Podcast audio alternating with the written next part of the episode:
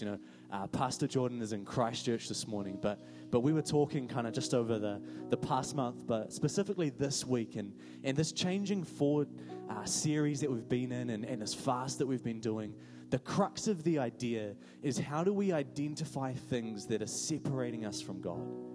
How do we identify the things in our life that, that we might not have meant to, but they got in the way of, of us and God? And we can't connect with God like we know we want to and we know we should because something's in the way.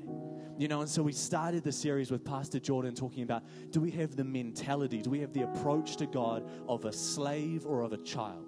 You know, how do we approach God? Then we had uh, Pastor Sam come and speak to us about the fact that, that for us to grow spiritually, we need to be spiritually adults. That it's time for some of us to grow up in, in a loving way, but that we can't stay children forever. Then last week, uh, Dougal talked to us about the fact that, you know, some of our behaviors in life, we didn't mean to have them develop. We didn't mean to develop those habits. Some of them are, are passed down through families, but if they don't help us to connect with God, we need to get rid of them right? And, and I'm super excited. This morning, we're going to round out our series with, with Mark Limmer. He's going to come and grab the stage in just a minute. And when he does, we want to like shake the structural bones of this room with some applause, yeah?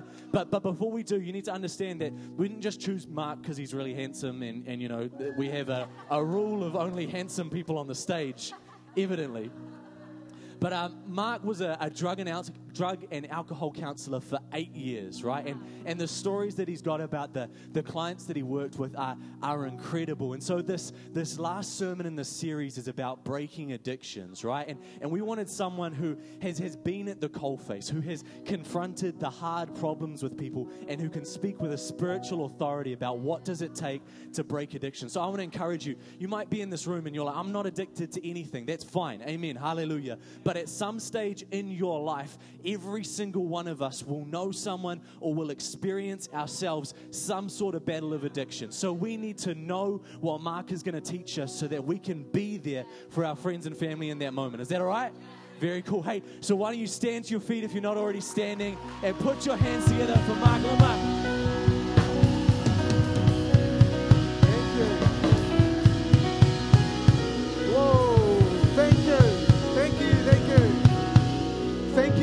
Limmer.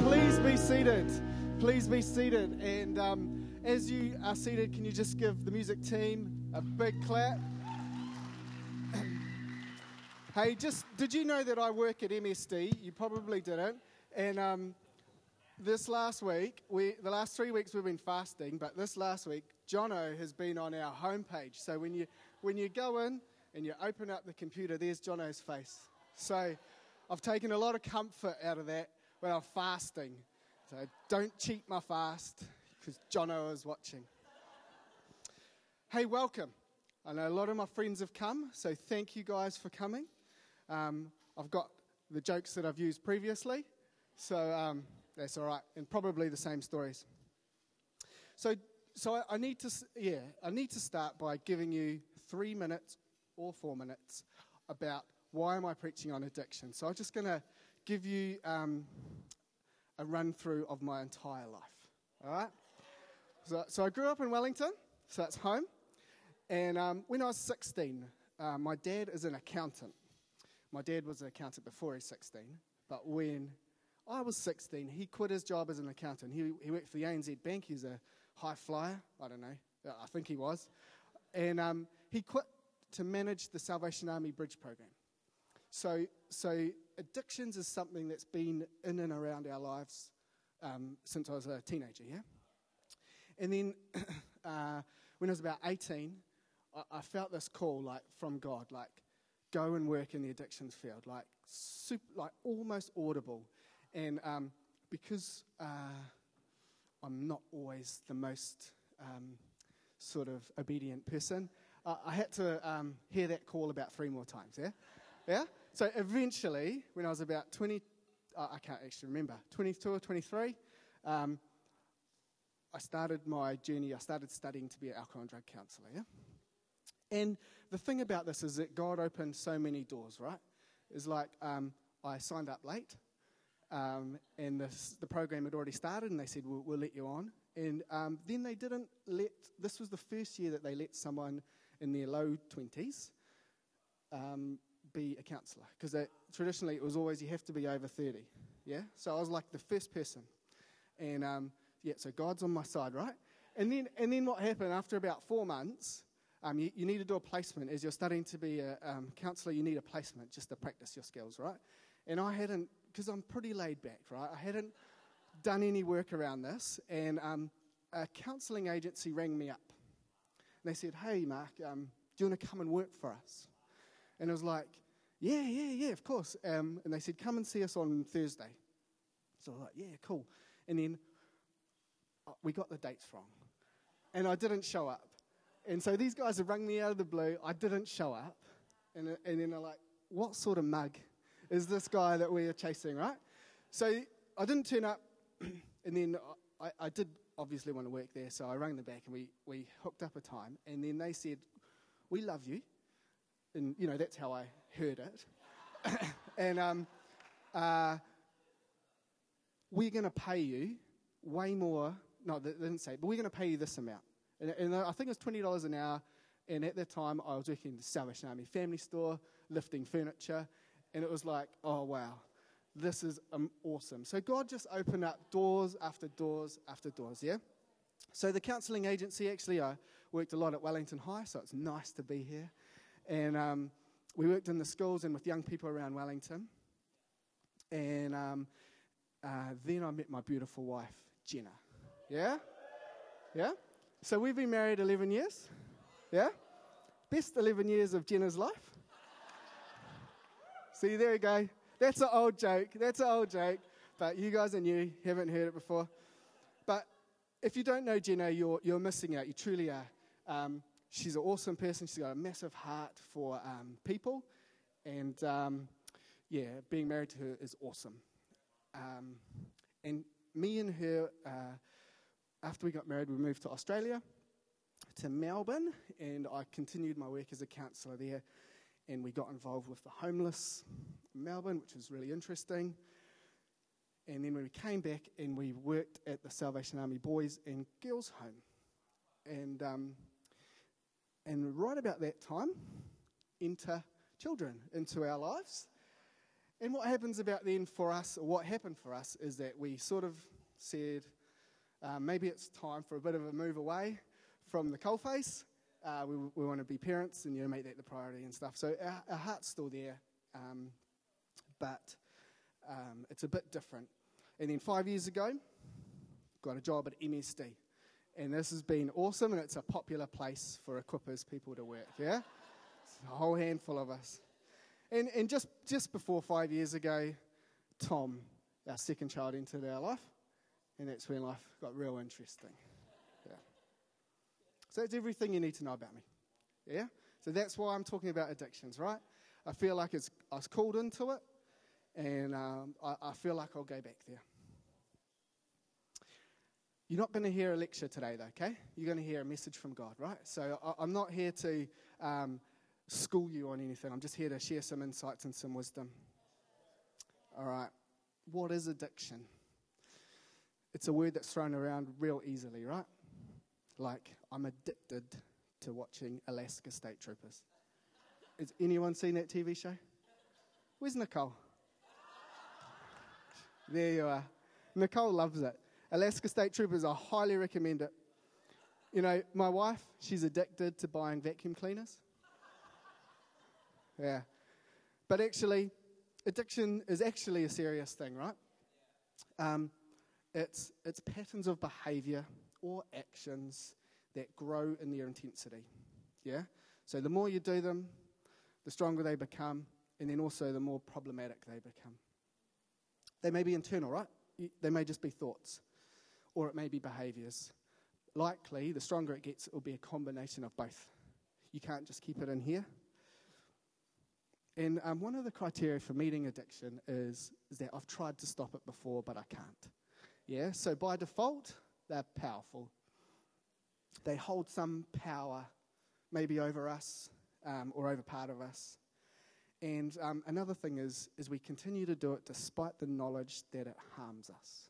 Yeah, so for some reason we do it even though it's dangerous or harmful to us or others. Um, yeah, and one of the other criteria is that it doesn't just affect you, as I've already said, it affects others. So if you're in a relationship, guarantee it affects your spouse. If you're at work, it's potentially likely to affect your work. It's likely, or the other um, criteria is that it may actually affect your health and well-being. You know, like drink driving. It affects your well-being potentially and others. But today, I don't want to talk specifically about substances. I want to be a bit broader, yeah? Yeah? So anything's up for grabs today, all right? Um, but I'm not going to, I'm not here to condemn or diagnose, all right? So I'm here to bring a message of freedom. But I'd love you guys to be brave about what God might be saying to you. Yeah? So some of the things um, on my hit list today pornography. Ooh, that one just hit some people maybe here. Fears, anxiety. Yeah, just anything that, that binds you or your thinking. Uh, as I've been praying specifically for today, I just feel like God, um, here's my uh, rationale. I didn't write this down, but I was thinking about it this morning. Is that where it says two or more are gathered, God will be there, yeah? Yeah, and then when the Spirit of the Lord is there is freedom, right? So that means that today there's freedom here if you choose to take it, right? You will know the truth, and the truth will set you free. All right. So there's truth for you, freedom for you today if you choose. All right. Can we just jump to this Bible passage and then we'll pray and then we'll jump in, yeah? Luke 5, verse 17 through to 26. One day, Jesus was teaching, and the Pharisees and teachers of the law were sitting there. They had come from every village of Galilee and from Judah, Judea and Jerusalem, and the power of the Lord was with Jesus to heal the sick.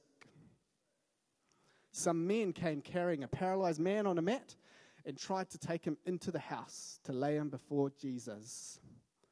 When they could not find a way to do this because of the crowd, they went up on the roof and lowered him on his mat through the tiles into the middle of the crowd, right in front of Jesus. When Jesus saw their faith, he said, Friend, your sins are forgiven. The Pharisees and the teachers of the law began thinking to themselves, Who is this fellow who speaks blasphemy? Who can forgive sins but God alone? Jesus knew what they were thinking and asked, why are you thinking these things in your hearts? Which is easier to say, Your sins are forgiven, or get up and walk.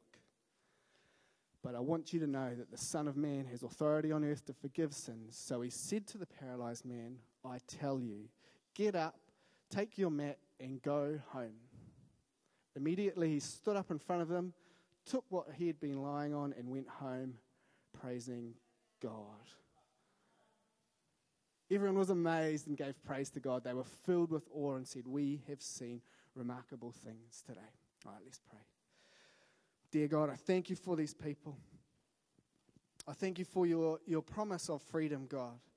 And I believe that freedom is here for us today, God. I pray for bravery of these people to think about their thinking, think about their situations, and bring it before you.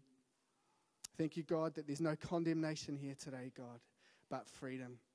And um, yeah, I declare this in Jesus' name. Amen. Who's the most famous person you've met? Uh, I'm going to tell you my story.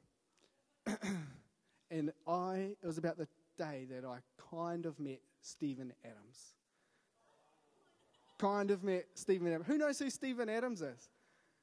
Uh, Steven Adams, he's New Zealand. He plays basketball for the someone. Thunder. Yeah? the Thunder. Where is the Thunder from? Oklahoma. Yeah, yeah, yeah. So he's a famous basketball player. He's probably like a millionaire many times over. Thanks, Al. So I saw him at the airport. And what were we doing at the airport? Well, someone was catching a plane, I guess, or arriving on a plane. It's not really important to the story. But I saw him like over there, and he, he was walking towards us.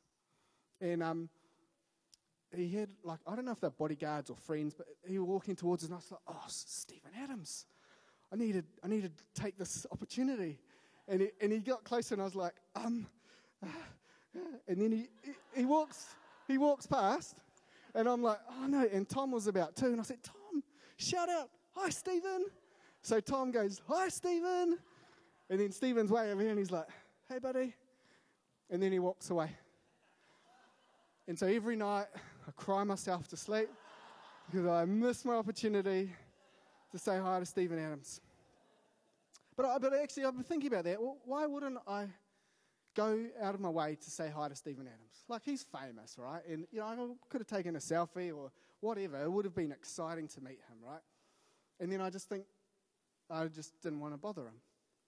It's weird. It's a New Zealand thing, isn't it? Like, we just, like, we'll just let him do his thing. I sat on a plane next to Shane Cameron, and the whole time I was sitting there, he's like taking up two seats, but I was like, I want to say something, but I don't want to bother him. Um, but I just want to compare the if my efforts with these two famous people to these guys' efforts to get this paralyzed guy in front of Jesus. Look at the effort that they go, and it, it raises questions for me. So this is in verse 19. So they they couldn't get to him, right? Because there's a crowd. They go to a house, there's a crowd there. They can't get the paralyzed guy to Jesus because there's a crowd there, it's too full. So what do they do is they go up and over through the roof. So why did they do that? What what was this paralyzed guy to them? That sort of these are the questions that I start to ponder. And and what did those guys know about Jesus? What number on your list is bringing someone through the roof to get them to Jesus? I'll tell you where it is on my list. It's below giving up. Yeah, it would be. And I've been thinking about that. Like, yeah, I'd, oh, this is too hard. I'm, I'm going to walk away. But what I draw from this is that they knew how important Jesus was into this situation. They knew who he was. And they knew that the only way this paralyzed man is going to get freedom is by bringing this situation to Jesus. Yeah? A few years ago, um, we sold our old house and we bought a new house. And this was when we had one child. And we'd been trying for about maybe a year to have a second child, and it, and it wasn't happening.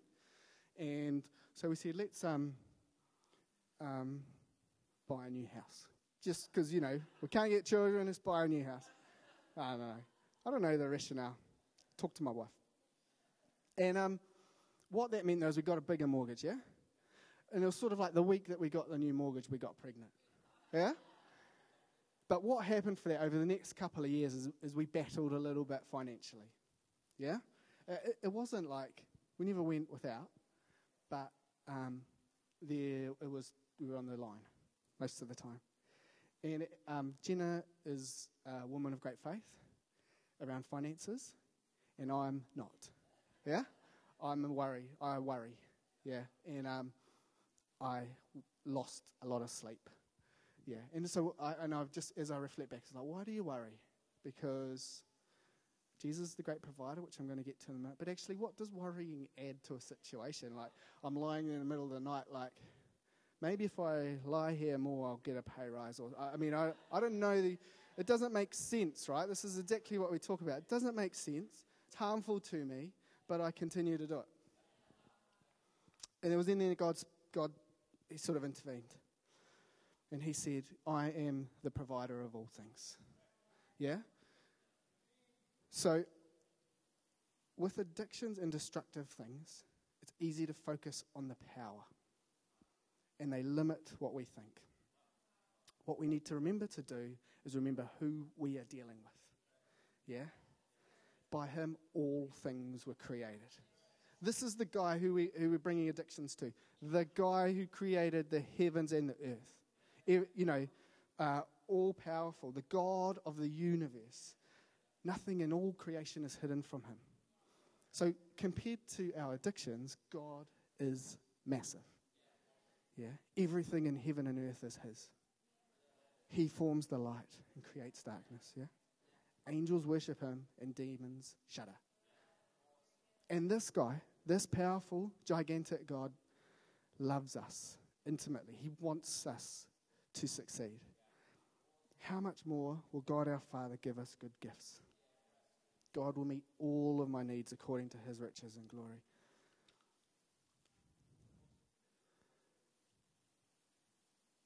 When facing addictions, we have to remember who we are dealing with. I've gone for paper because my iPad didn't work. So I'm going old school. Let's just take an opportunity to be a bit specific about different situations that you may be facing, right? Let's say that you're, you've got anxiety and fears. You need to remember, I encourage you to remember, that you're working with the Prince of Peace. If you're, if, you, if you're battling depression, remember that you're working with the God of hope. If you're concerned about your future, remember you're called according to his purpose. If you're fearful, God holds you in your hand. If you're struggling with pornography, God is the cleanser.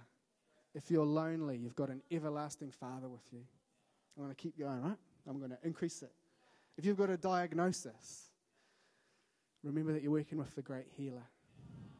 If you've got unforgiveness, you've got the God who heals the brokenhearted and binds up their wounds.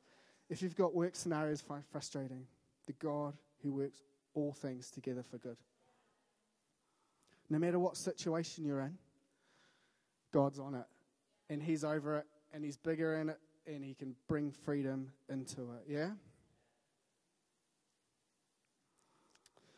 I'm going to tell you a story about my most, one of my most memorable clients in my eight years of counseling. And um, his name was Daniel. And I'll tell you his name because he lives in Melbourne, and you're not going to go and find him, I'm sure. Um, and so Daniel was, um, the first time I met Daniel was in the police cells, which is always strange as a counsellor because the policewoman, the local cop, rang me up and she said, Mark, I need you to come and see someone. And when the police person rings you straight away, you, you know that there's something going on, right? And you tr- as a counsellor, you try and keep the police happy because they had lots of money and stuff. So, so the first time I went is we went in there, and, and Daniel was, um, he had been running away from home and he'd been committing burglary. And he had been self harming in a way that I'd never seen dealt with before, right? So he'd been carving his chest. So, it, so um, the police person didn't tell me this before I turned up. It's like, just as I'm there at the cell, she's like, oh, yeah, by the way, uh, he self harms by carving names in his chest. And it's like, oh, man dear God, you, uh, you know, jump into these things. God, you, you're with me on this. You got this in your hands, right? So I go in and meet Daniel in the um, cells, and he's actually on the edge of like a, um, some sort of psychotic episode, right? And so I just sit with him for about 10 minutes. He doesn't really engage with me. He's worried. It's something going on way beyond my training, way beyond my skills. And um, I left. And then I get a call from the police and he got some help through the mental health services, yeah, which is awesome. But the policewoman, she rang and said, actually, Daniel really wants to keep seeing you. I was like, oh, on one hand, yeah, I know. Confess to you, like, oh man, what can I bring to this situation, right? And so, so what I did for about eight months, until we moved back to New Zealand, every week I'd go and see Daniel. And he lived in the outskirts of Melbourne in this massive house. Um, it was a beautiful house, and it was surrounded by trees. Like it was way out in the, in the ranges. And all we would do is we would walk around his house. We'd go sit in his treehouse. We'd go play basketball. I hate basketball. Although Steven Adams. Uh, and we'd go sit in his treehouse, and I'd be like, I know there's spiders in here, and I don't like spiders. And, you know, there's probably snakes because it's Australia. And anyway, so I'm sitting there like, just hanging out with Daniel, right? he never really talked to me in eight months. He, he never really shared what was going on. We just hung out.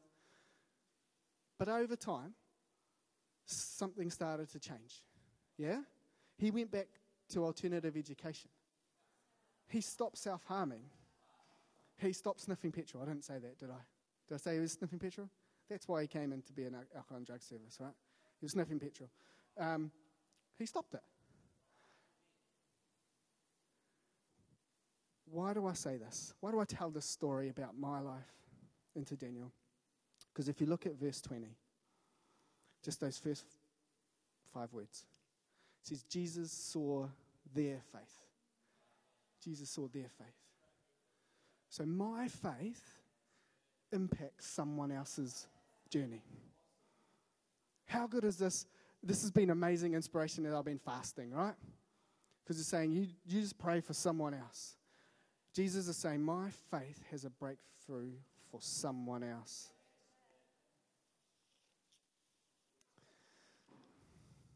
Where I've lost my paper. Do you know what, though? If I know this, if I know that my faith affects someone else. So in this story, it says um, he was impressed with their faith. So it's either only them or them plus the paralyzed man. We don't know. But the point is, is that my faith affects someone else's scenario. So Jono said, if you don't have an addiction, awesome. Guarantee someone around you does. Your faith can have a breakthrough for them. So if I know this, it absolutely changes the way that I enter into situations, right? So I, at, at MSD, I manage a team of seven, and I carry this into there. I'm their boss, but I know that God's called me to bring freedom into this into their lives. I know there's professional boundaries, but that's not the ultimate calling. The ultimate calling is to bring freedom in. Changes the way I parent. Yeah? It changes the way I work with my children. Not work with my children. It changes the way I, I'm a dad. Like, man, I, I, my faith can bring something into your life. So, who in your world needs something from you?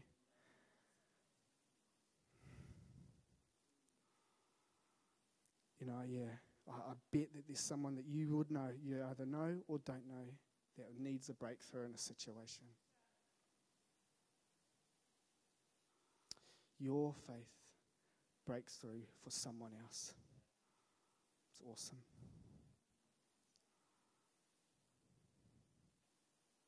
I'm rushing through. That's all right. I'm just going to finish on verse 24. I'm not, I'm not ready to finish, sorry, I mean, but because I've got three points that I want to go, yeah? So I'll kind of finish. What a tricker. You guys like, do you want me to finish? Do you want me to go for longer? I can. All right. I tell you, get up, take your mat, and go home. Small sentence, yeah? Completely changes this man's world. Here we are, what, 2017 plus some? Still talking about this little sentence, yeah? Completely changed the situation, completely changed this guy's life. And, and then it says uh, at the end, on verse 27, says they all were, were um, I'm summarizing now. They were all amazed. We've seen remarkable things today, right? I just want to unpack these three things. Three points. First point this statement, these 11 words, completely wipes out any power that addictions hold in your life. So, we've talked about um, how our vision gets lost and how we give the addiction power because we've tried and we've tried again and got nowhere.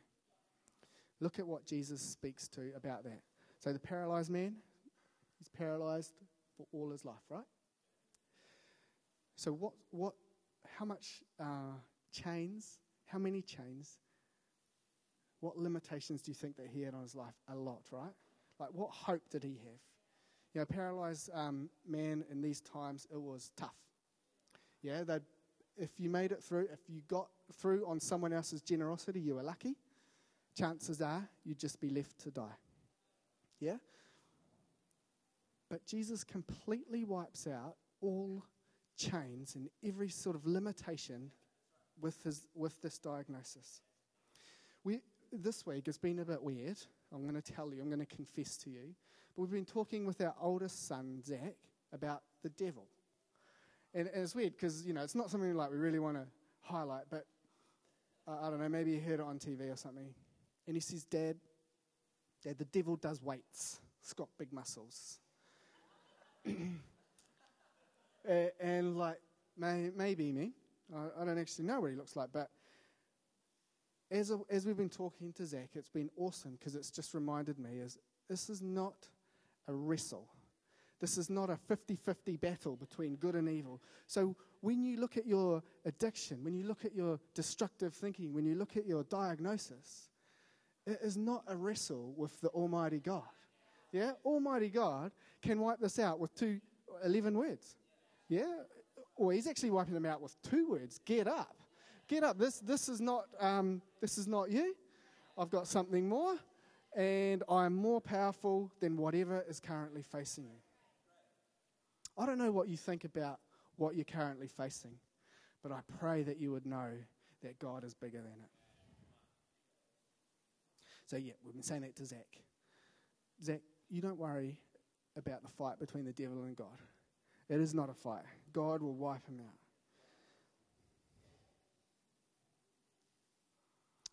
I'm going to tell you a story about um, another guy who we spent a lot of time with, and I won't use his name because quite a few of you might know him. But um, we met him when he was about 16. And he was young, and his, his life had already started to go astray, right? And um, we heard the story about when he was about five. I'll tell you his name. It doesn't matter, because you're going to know from the story anyway. So his name was Junior.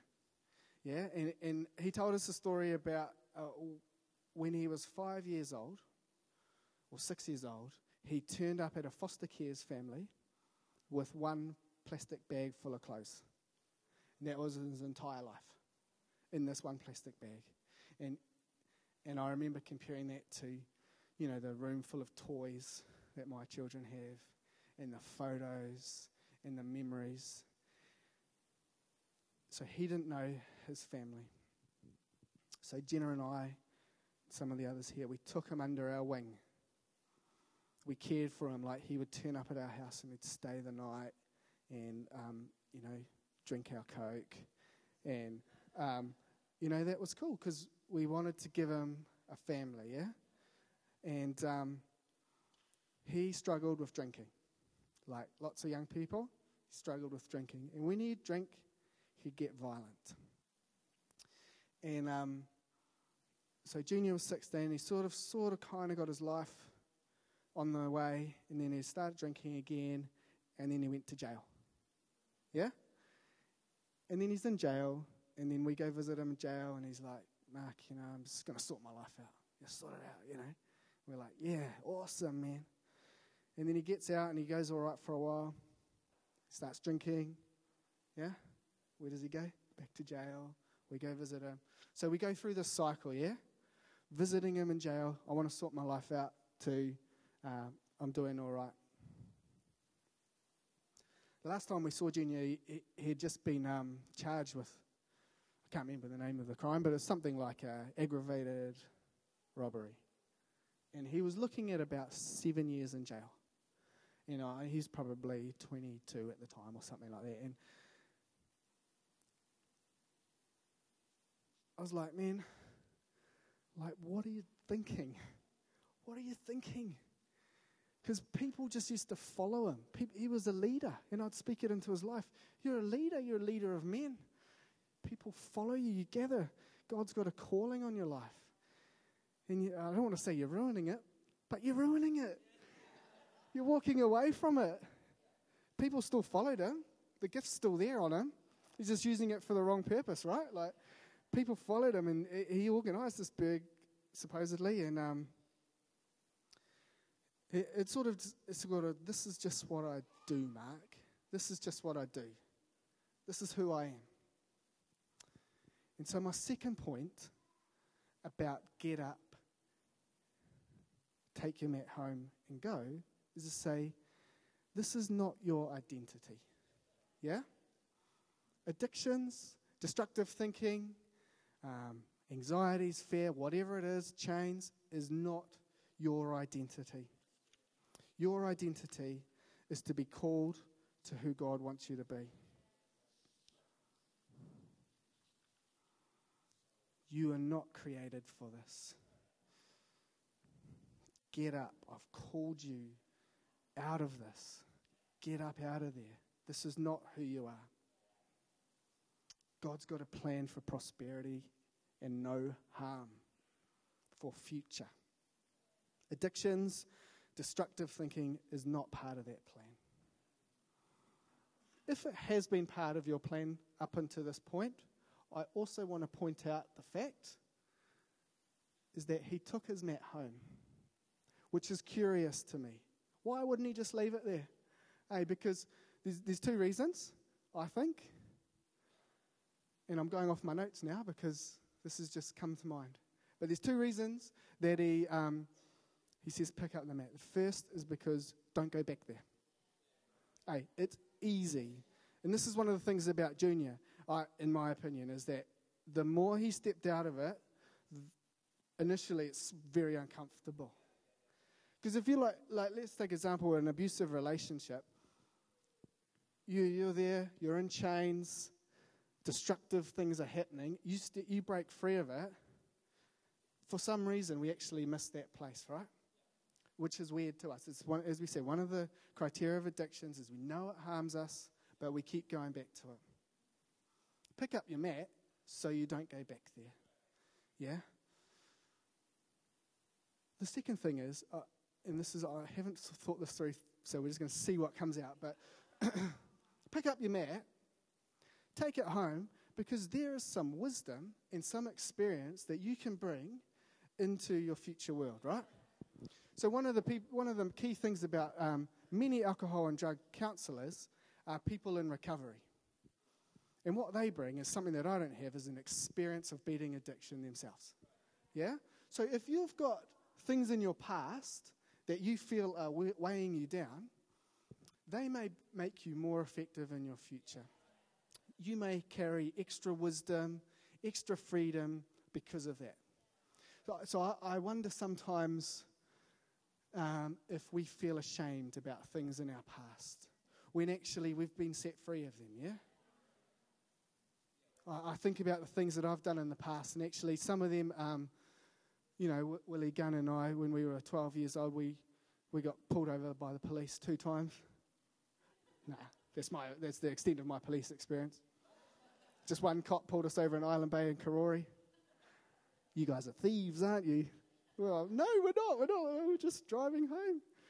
Um, but my experience in the past will make my future, make me wiser, so, are there things in your past that you maybe are worthwhile carrying into your future?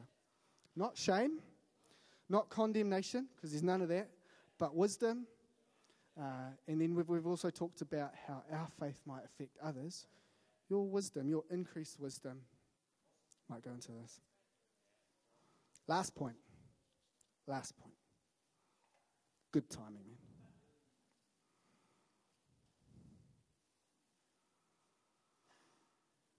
Get up from where you are because there is a better way. There's a better way for you. When the Limmers arrived at Equippers, we were feeling disillusioned. We're feeling a bit lost. One of the first Sundays we sat here, um, we sung the song, There's More to Come.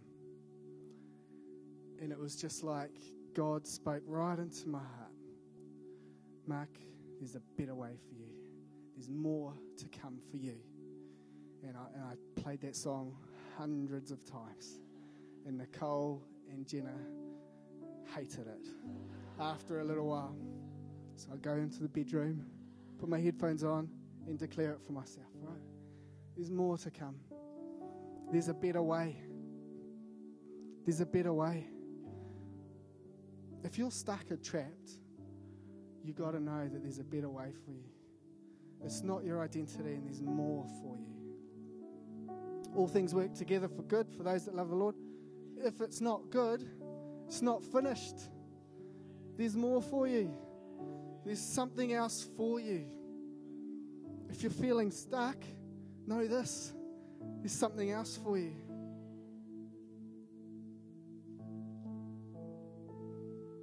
And he went, the guy went home praising God.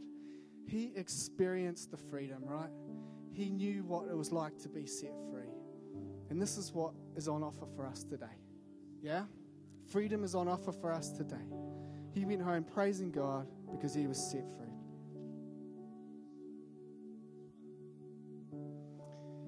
Just something I've been thinking about a little bit.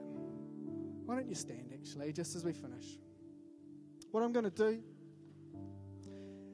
is I'm going to give you an opportunity to respond. I'm not going to ask you to come up. I'm just going to ask you to put your hand up. And um, I'm going to see that hand, and then that's it. And then I'll pray for everyone. Because one of the things the, about this Bible verse is that God creates the atmosphere to break the chains, but we respond. Yeah? If God gives us free will, yeah? Um, if He didn't give us free will, this is how this, this uh, situation would roll out: is God would go and He'd pick the guy up by himself and carry him back home. But He's given us free will, so we have to respond to the atmosphere that God's created. So, what do you need? What do you need to respond to? What's God saying to you? So, here's what I'm going to do I'm going to ask you to put your hand up if you need or want some freedom in a situation. Remember, where the Spirit of the Lord is, there is freedom.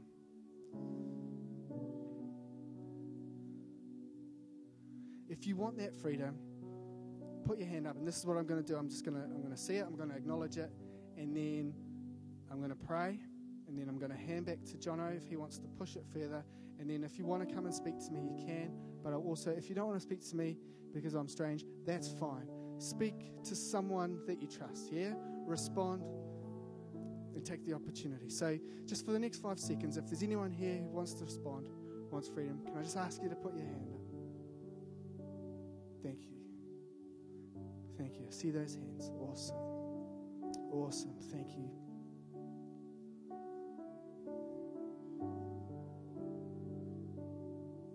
Dear Jesus,